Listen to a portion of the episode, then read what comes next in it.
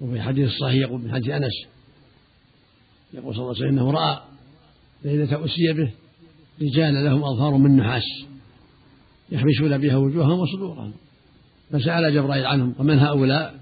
قال هؤلاء الذين يقعون في في أعراض الناس وفي لحوم الناس. يعني هم المغتابون.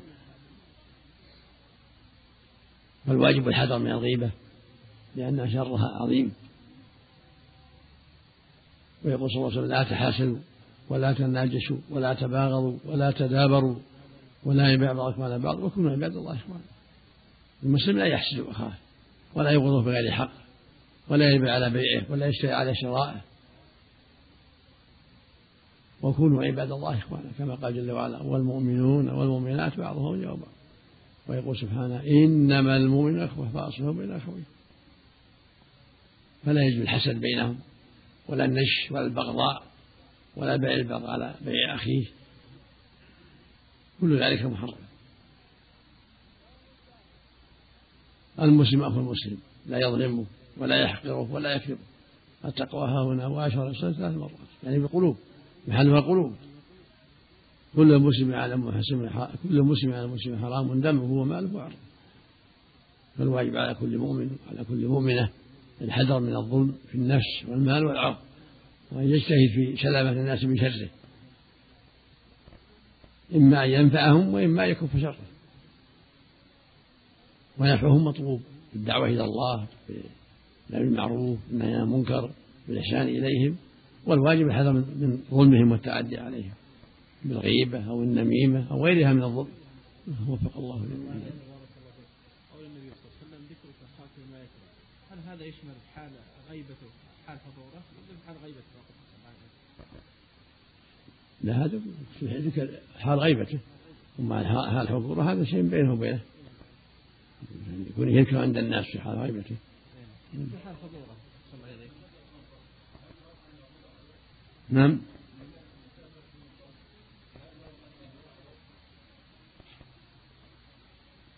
في قال في سفر إذا كانوا في سفر إذا كان في سفر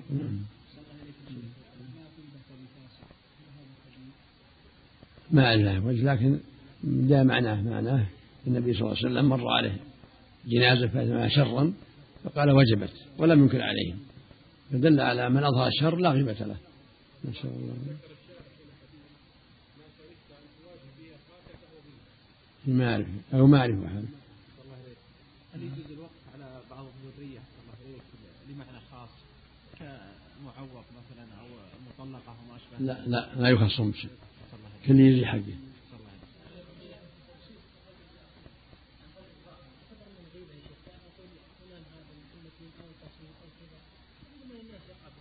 ذكرك أخاك ما يكره افهم كلام افهم كلام النبي صلى الله عليه وسلم.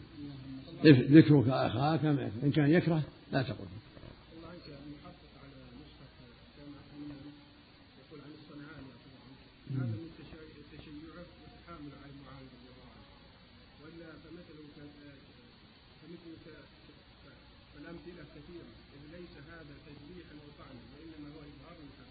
إيش؟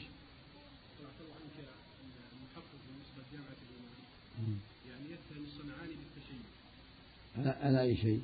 عندما قال الله عنك الشاعر الصنعاني التحذير للمسلمين من الاضطراب بجرح الرواه والشهود ومن يتصدر للتدريس والإفتاء مع عدم الأهلية. ودليله قوله صلى الله عليه وسلم ليس اخو العشيرة وقوله صلى الله عليه وسلم أما معاوية فصعدوه. قال المحقق هذا من تشيعه الحامل على معاوية. المتحقق هذا غلطان المحقق. هذا كلام النبي صحيح. كلام واضح. عند الحاجة هذا عند عند الاستشارة. إذا استشير الإنسان ينصح يقول فلان كذا وفلان كذا مهم مهم من غيره. صغور كل ما له وأما أبو جهل فلا يضع العصا عن عاتقه هذا مهم الاستشارة. هذا من باب إخبار. النبي صلى الله عليه وسلم عن صفة معاوية فإذا نقلها الصنعاني أو غير الصنعاني يحتج به. على مثل ما يسمى غيبة لأن النبي صلى الله عليه وسلم أشار على فاطمة في هذا الكلام فليس هذا من الغيبة. هذا المنكر صنعاني عفى الله عنك من خلال يعني دراسة للسبل يعني هل هل التهمة تثبت ما ما أذكر والله. أقول ما أذكر. قال حفظك الله في حديث أبي ذر يقطع صلاة المرأة والحمار الكلب الأسود هذا خاص بالرجل دون المرأة. هل هذا كلام وجيه؟ لا العام عام الرجل والمرأة صلى الله عليه الحكم واحد. حكم الشرع واحد. نعم. نعم إذا كان لا غيبة المجهول لابد الغيبة تكون لمسمى. نعم. إيش؟ ما اللي عنده يعني مال الله اللي عندك مال الله كل المال مال الله أنت أنت ومالك لله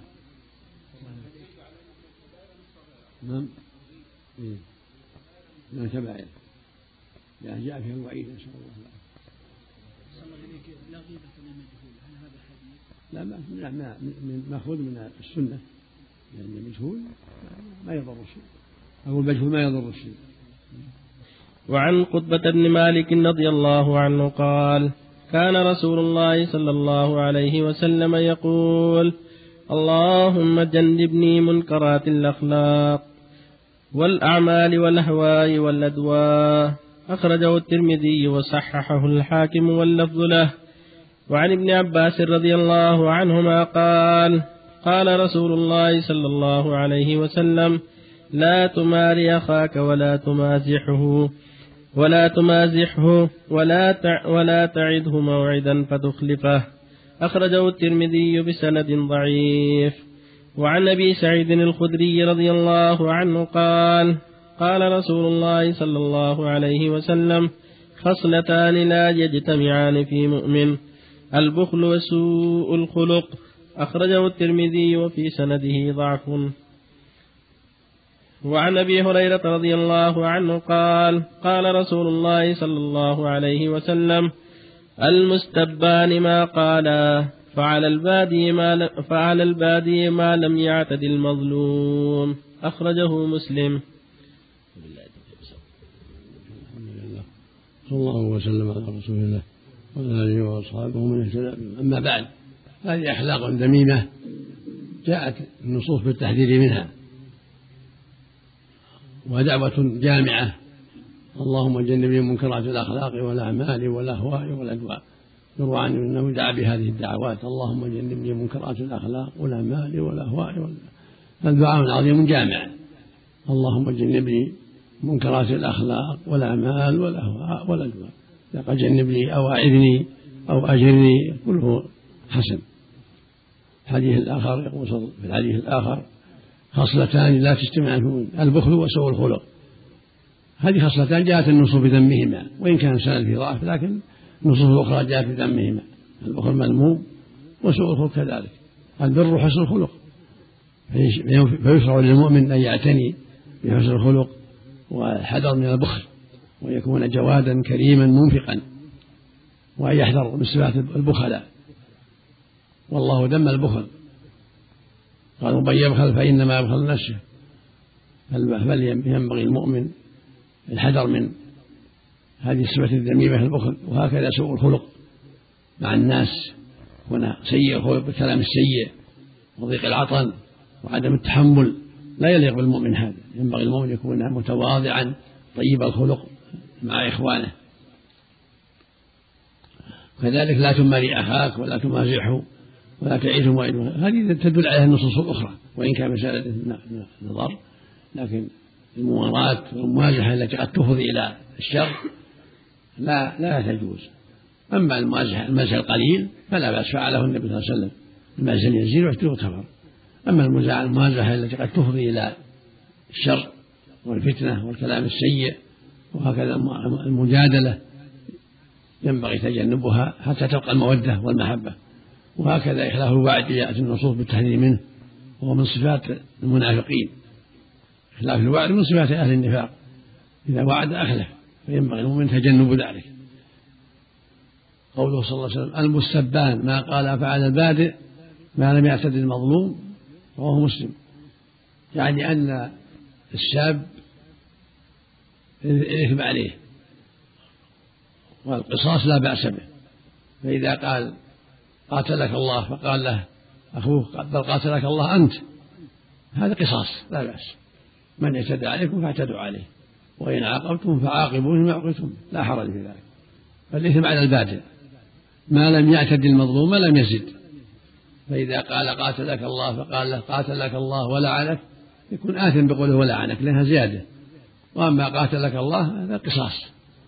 أو قال لعنك الله فقال لعنك الله أنت هذا قصاص. فإن كرر ذلك صار الإثم عليه في الزيادة أو أتى بسب آخر. المستبان ما قال فعل البادئ ما لم يعتد المظلوم. أما إذا كان قصاصا لم يزد فليس عليه إثم سواء سبا أو شتما أو غير ذلك مما فيه ساعة المخاطب. وفق الله الجميع نعم. والديه والديه لا هذا عدوان غير سب بس هو؟ سب هو. ومسب الوالدين يعني من الكبائر شتم الرجل والديه. يعني وهل يسب الرجل والديه؟ قال يسب أبا الرجل فيسب أباه ويسب أمه فيسب أمه. جعل سب الانسان لوالديه سبا ل سب الانسان والديه الإنسان سب لوالديه. نعم الله عليك كيف إذا؟ يسبه ما يسب والديه. صلى الله عليك. إذا كان الدين على إنسان ملي باذل هل تجب حال عليه الحول هل تجب في الزكاة من جهتين من جهة رب المال لأن صاحبه ومن جهة المدين لأن حال عليه الحول وعنده المال هذا؟ صلى الله عليه نعم. الزكاة مهم متوجهة إلى شيء واحد. إيه نعم. لصاحب الحق. إيه نعم. متوجهة لأن له دينا وهو مؤسر وصاحب والذي عليه الدين لأن المال عنده هذا عليه الحول يزكيه. وعليه وعليه سلم المال لصاحب الدين. على الاثنين ما صلى الله عليه إيه. ما هو في- ما هو محل الزكاة واحد معين لا. نعم. الزكاة في ذمة الإنسان في الدين في الذمة. أحسن الله عملك أحسن الله عملك عفو المظلوم عن الساب أحسن الله عملك عنده عفو. إذا عفا وأنت عفو قبول التقوى. أحسن الله إليكم شيخ. بعض الإخوان يكثر من المزاح. وإذا نصح يقول كان أصحاب الرسول صلى الله عليه وسلم يتقاذفون بقشر البطيخ ما كلامه؟ المسح القليل لا بأس به القليل صحيح كانوا يتقاذفون ما ما أعرف ما أعرف هذا أقول ما أعرف سند ما أعرف سنده نعم. نعم اذا سب الدين ماذا يرد عليه؟ قال يرد عليه قال عليه تب إلى الله تب إلى الله بادر بالتوبة واستغفر ربك. صلى الله عليه وسلم صلى الله عليه حديث أسفروا بالفجر فإنه أعظم من الأجر عفى الله عنك. كيف الجمع بينه وحديث أنس أنه كان يصلي بغلس؟ ما ما هي بعد أسبوع يعني تأكل الصبح يعني. يجمع بين ب- بين يفسر أحدهما الآخر. أسفروا أصبحوا بالصبح يعني لا تعجلوا حتى يتضح الصبح. وكان النبي صلى الله عليه وسلم لا يصلي حتى يتضح الصبح حتى يعرف الرجل جليسه. كان كان يفتر يفترون قد عرف الرجل جليسه ما- يحمل على أنها ي- يطيل القراءة حتى يعني يسفر؟ لا المقصود لا تأكل الصبح صلى الله عليك إذا كان الدين على إنسان مماطل ثم قبضه بعد حوالي سنتين صلى الله عليك هل يبتدي يبتدي؟ يبتدي لا يبتدي. صلى الله عليك صلى الله عليك نعم. الشاب إذا تلفظ بلفظ محرم نعم. هل يرد عليه بمثله؟ نعم. الإنسان إذا سب بلفظ محرم. مثله. هل يرد عليه بمثله من؟ اعتدى عليكم فاعتدوا عليه. لو كان محرما له. نعم إذا قال لعنك الله قل أنت لعنك الله. وإن عفا فأصلح. لما قال جل وعلا وإن عاقبتم فعاقبوا. وإن صبرتم لو إن صبرتم لهو خير للصابرين.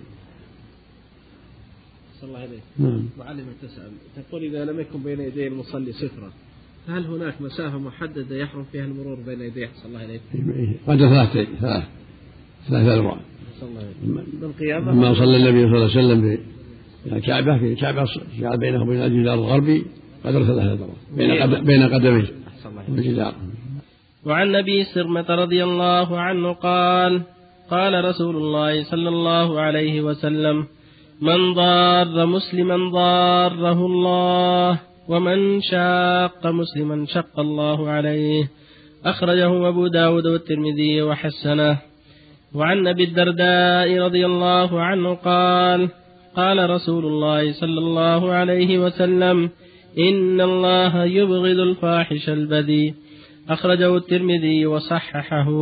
وله من حديث ابن مسعود رضي الله عنه رفعه ليس المؤمن بالطعان ولا اللعان ولا الفاحش ولا البذيء. وحسنه وصححه الحاكم ورجح الدار قطني وقفه. وعن عائشة رضي الله عنها قالت قال رسول الله صلى الله عليه وسلم لا تسبوا الأموات فإنهم قد أفضوا إلى ما قدموا.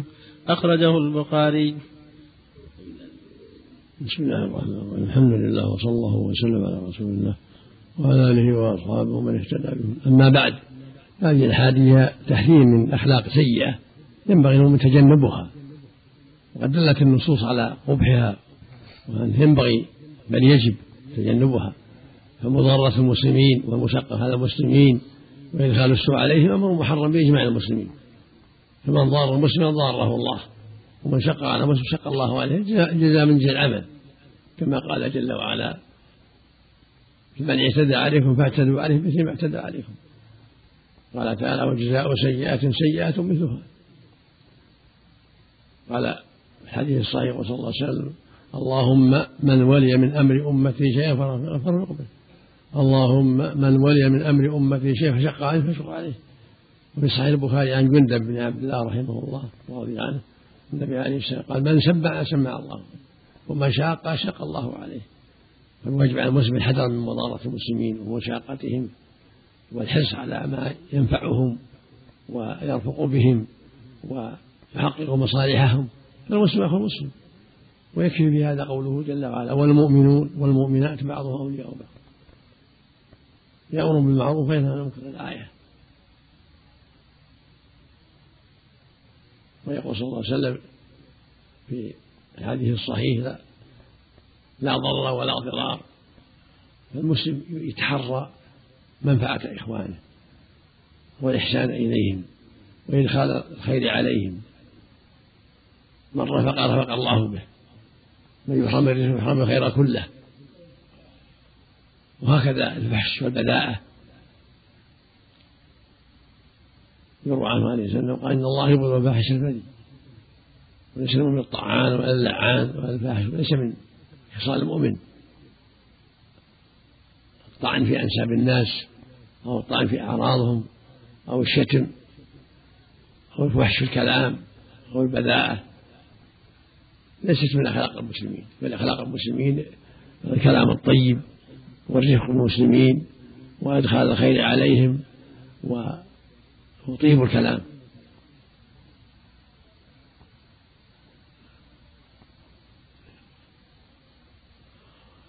الحديث الأخير كذا الحديث عائشة رضي الله عنها يقول لا تسبوا الأموات فإنهم قد أفضوا إلى ما قدموا. كذلك من الظلم سب الأموات. فلا يجوز سب الأموات. فقد أفضوا إلى ما قدموا وهذا والله أعلم فيما لم يجهروا من الفحش. أما إذا كانوا معروفين بالشر وإظهار المعاصي فلا فلا يكون سبهم. فلا ينهى عن سبهم لأنه صلى الله عليه وسلم مر عليه بجنازة أثنوا عليها شرا فقال وجبت. ومروا عليه بأخرى أثنوا عليها خيرا قال وجبت. فسألوا قال هذه أثنتها خيرا فوجد لها الجنة وهذه أثنتها شرا فوجد لها النار. أنتم شهداء الله في الأرض. فهذا يدل على من أظهر المعاصي لا غيبة له ولا سب له لأنه اللي فضح نفسه نسأل الله العافية. يعني ما انكر ما انكر عليهم قال هذه اثنت شر وجد لها النار نسأل الله العافية. لكن يكون الانسان يتجنب هذا الحمد لله. إلا إذا دعت مصلحه لذلك. إذا دعت مصلحة لذلك لأن المعروف بالشر ورد التحذير من أعماله وخصاله. مثل ما في حديث أنتم شهداء الله في الأرض. الحديث من قال لأخيه يا عدو الله أو يا فاجر أو كذا وليس كذلك إلا حار عليه إذا رجع كلامه عليه فالمؤمن يحفظ لسانه ويصونه. عما لا ينبغي من الكلام إلا عند الضرورة أو المصلحة الشرعية. وفق الله جميعا. يسب نعم. الكافر عفى الله عنه.